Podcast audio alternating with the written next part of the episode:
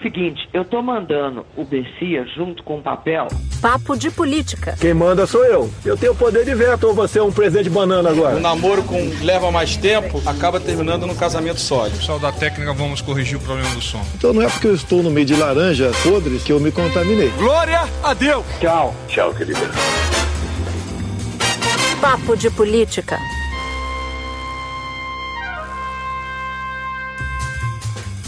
Papo de Política começa agora. A gente fez uma edição extra pocket para você entender melhor o resultado geral desse primeiro turno.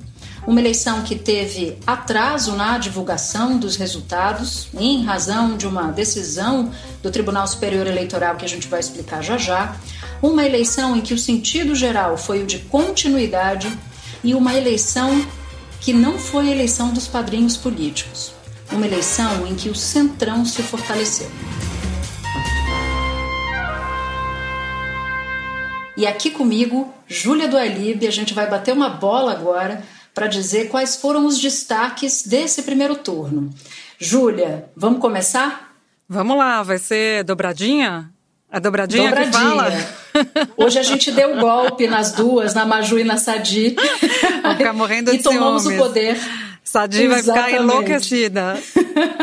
Vamos lá, Júlia. Continuidade. Não foi uma eleição de padrinhos. Os cabos eleitorais mais fortes foram os próprios prefeitos. Os prefeitos ou ganharam, aqueles que tinham condição de reeleição, ou ficaram bem posicionados para o segundo turno, ou os prefeitos fortes que não podiam mais se candidatar elegeram um sucessor ou têm um sucessor forte no segundo turno. Para você, o que de mais importante teve nesse sentido geral da eleição? Eu acho que foi essa, esse fortalecimento do, do que a gente convencionou de chamar do establishment, né? Que essa expressão já está tão suada um pouco, mas ela serve para isso, porque em 2018 se questionava a política tradicional, convencional e todos os ativos que vêm com essa política, leque de alianças, é, tempo no horário eleitoral, dinheiro, e agora se viu que isso ainda funciona. É claro que isso ainda funciona num contexto diferente que o contexto da pandemia. É, a pandemia embaralha um pouco as coisas, a gente não consegue analisar é, se essa mudança ocorreria mesmo num cenário sem a pandemia. Mas o que dá para falar é que existe um cansaço mesmo com o novo. Isso dá para a gente ver porque houve experiências do novo que não funcionaram. A mais clara, mais óbvia, é a do Rio de Janeiro. Então, acho que isso tudo, a pandemia, o cansaço, né, a procura pela segurança, isso fez com que a, a, o tradicional emergisse, a, que virou a segurança, a boia, né, num momento de turbulência, e também um outro elemento, o crescimento, o fortalecimento da esquerda, talvez seja esse, num contexto, né, que vem de um de uma esquerda muito enfraquecida em 2018. Então a gente viu a esquerda com uma nova cara, aquela cara hegemônica do PT que a gente está acostumado desde a redemocratização, ela deixa de, ela ainda não é hegemônica, não se recupera do que aconteceu em 18, mas o que a gente vê agora esse fortalecimento é com novos atores. Então, PSOL, por exemplo, no segundo turno em Belém e São Paulo, e PCdoB com a Manuela Dávila.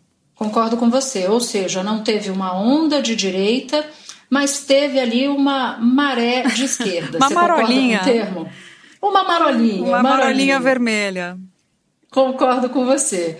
Outro ponto que me chamou a atenção e que a gente precisa destacar, eu sei que a gente já falou bastante disso, mas é o naufrágio das candidaturas bolsonaristas. Então, tem aqui um levantamento: dos 45 vereadores apoiados pelo presidente, 33 não conseguiram se eleger.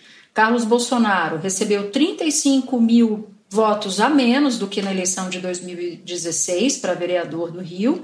E dos 13 candidatos a prefeito, só dois foram eleitos. Então, o presidente Bolsonaro, na condição de padrinho, não funcionou muito bem. Eu diria até que nesse primeiro turno, pelo menos, o sentido geral é de que ele é um Mick Jagger desse primeiro turno. tipo, tipo, dá azar, né? Se você sai na foto junto, né? Não é, não é isso os memes do Mick Jagger? Exatamente. Sorte a gente sabe que não deu. Renato, a gente vai ficar concordando, né, nesse papo, já tô vendo. Mas é isso mesmo, eu tô, tô com você nessa. Porque eu, eu acho, eu sempre faço a ponderação, que o presidente da República, você também faz essa ponderação, só para ficar na concordância. O presidente da República não tem um, um impacto tão grande na eleição municipal, né? Não é que assim, toda eleição você tem o presidente que vai fazer os prefeitos. Tem uma lógica própria. Mas eu acho que Bolsonaro fez um erro. Ele apostou muito na popularidade dele na esteira do auxílio emergencial e a Dora Kramer falou isso ontem e eu concordo com ela. Ela fala que ele acreditou que ele estava com uma popularidade talvez maior do que de fato ele está. E aí ele que coloca digital em algo que ele não precisava colocar, porque como eu disse, a eleição municipal tem uma lógica própria, não tem associação com o presidente. Ele é que chama, resolve fazer essa associação. Ele num primeiro momento diz que não vai fazer, depois ele resolve fazer. E a partir do momento que ele faz isso, ele vai ter o ônus e o bônus. E o que a gente viu foi mais ônus do que bônus. Me chamou muita atenção, mais do que essas prefeituras que ele apostou e não levou, o Carlos Bolsonaro, o desempenho do Carlos Bolsonaro no Rio de Janeiro. Porque o Carlos Bolsonaro é considerado o artífice né, dele das redes sociais é alguém muito, muito vinculado a essa direita mais ideológica, alguém que tem muita. está é, muito, na muito na projeção do pai e de repente encolhe de votos e é ultrapassado. Quem está no primeiro lugar no Rio é justamente a esquerda, com Tarcísio Mota. Então isso é tão simbólico, né? Você não acha? Acho, concordo, concordo com você. Eu estava aqui enquanto você falava, tentando fazer um exercício para a gente jogar para frente para o próximo episódio do Papo de Política. E esse resultado das eleições do primeiro turno mostram o seguinte: segundo turno, muito disputados, vide Porto Alegre e São Paulo. Não vai ser um processo simples, até porque o segundo turno vai ser um segundo turno curto, duas semanas, sendo acho que dez dias só de programa de TV, nove programas de TV, é algo quase fugaz, né? E uma atenção que eu daria também para o futuro, que já foi uma vedete dessa, desse, desse primeiro turno, que é a abstenção. A abstenção já é um desafio no primeiro turno, mas ele fica um desafio ainda maior quando o drive da eleição do segundo turno é a rejeição. Você sair de casa para votar no seu candidato do coração é um estímulo. Agora, você sair de casa para votar num candidato que você goste menos é um estímulo muito menor. É, vai ter, putz, vou ter que concordar com você nessa também. é, eu acho que a, a, abstenção vai ser uma questão, sem dúvida nenhuma, nesse segundo turno vai aumentar. Já foi um pouquinho, né, nessa, com, uma, com um crescimento acima do que a gente viu em 16, 17 para 23%, e vai aumentar mais. Estou com você nessa. Principalmente em cidades, Natuza estava fazendo uma conta mais cedo, por exemplo, Recife. Recife, Recife e Rio são antíteses de como os candidatos têm que buscar voto. Se você olha para o Rio de Janeiro, o voto que existe no Rio de Janeiro hoje disponível para o Crivella e para o Paz é somente o voto da esquerda. Só tem voto ali que você soma em peso mesmo o voto da Benedita da Silva, da delegada Marta, da Renata Souza, do Bandeira de Melo. Somando esses votos, é, esses votos aqui é têm a massa para tirar a diferença de 400 mil votos entre Crivella e Paz. Então não tem jeito para você conseguir, no caso do Crivella, para ele conseguir tirar essa diferença, ele só consegue ciscar na esquerda ou ciscar em cima do eleitor de direita do Paz, tá? O raciocínio uhum. contrário a gente faz para Recife. Olhando o que tem na cesta de votos que tem em Recife, só tem voto de direita para o pessoal. É a delegada Patrícia, é o Mendonça Filho, é o candidato do Novo, é o candidato do PSC, só tem do PSL também, só tem esse voto lá. Então, de novo, para Marília Reis, que está mais, que está em segundo lugar e está mais isolada na esquerda, para ela avançar para o centro, ela vai ter que tentar ou sinalizar para esse eleitor, o que é muito improvável, ou fazer o quê? ciscar no eleitorado de, de João Campos. Vai ter que tentar tirar o eleitor de esquerda que ainda está com João Campos. Interessante, também estou concordando. Agora, olha só. Tá uma marmelada isso, hein? Você podia, a gente podia concordar assim na trilha sonora, né? Podia, que você tá sem, né? Você tá dando esse golpe é porque você tá eu sem. Eu tô sem, eu vou concordar com você, que você é a vencedora desse micropapo. então, olha, antes da gente ir pra trilha, eu preciso fazer um registro sobre o atraso na divulgação dos resultados pelo Tribunal Superior Eleitoral. Uma apuração lenta, arrastada, com falha na totalização dos votos do TSE. E é bom lembrar que isso não existia antes. A totalização dos votos sempre foi feita a partir dos tribunais regionais eleitorais e o TSE recebia esses dados já depois de verificados. Bom, tudo aconteceu normalmente, apuração, verificação, confirmação por parte dos tribunais regionais eleitorais, ou seja, tudo certo, operação íntegra, votação segura, nada errado aí. O problema foi no depois, quando esses dados vão para o Tribunal Superior Eleitoral.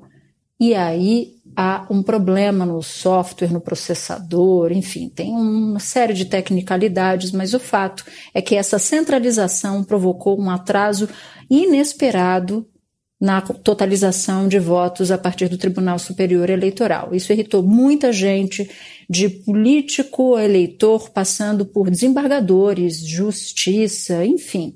Foi um sinal ruim que, embora a operação toda de votação e apuração dos votos tenha sido segura, ficou sendo utilizada por aqueles que são negacionistas das urnas, que fazem defesa do voto impresso, enfim. Aí surgem teorias da conspiração, mas do ponto de vista objetivo é o processo de votação no Brasil é absolutamente seguro, tão seguro quanto o processo de apuração. Deu um chabu na hora de divulgar esses votos, na hora de lançar esses votos para que a sociedade inteira os conhecesse. Os núcleos de processadores do supercomputador que processa a totalização falhou e foi preciso repará-lo. Essa é a razão técnica pela qual houve o atraso.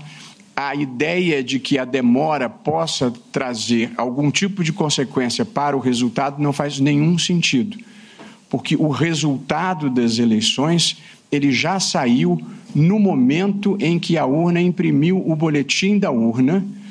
Esse boletim é impresso em diversas vias essas vias, uma delas é afixada do lado de fora da sessão eleitoral e esse material é distribuído aos partidos.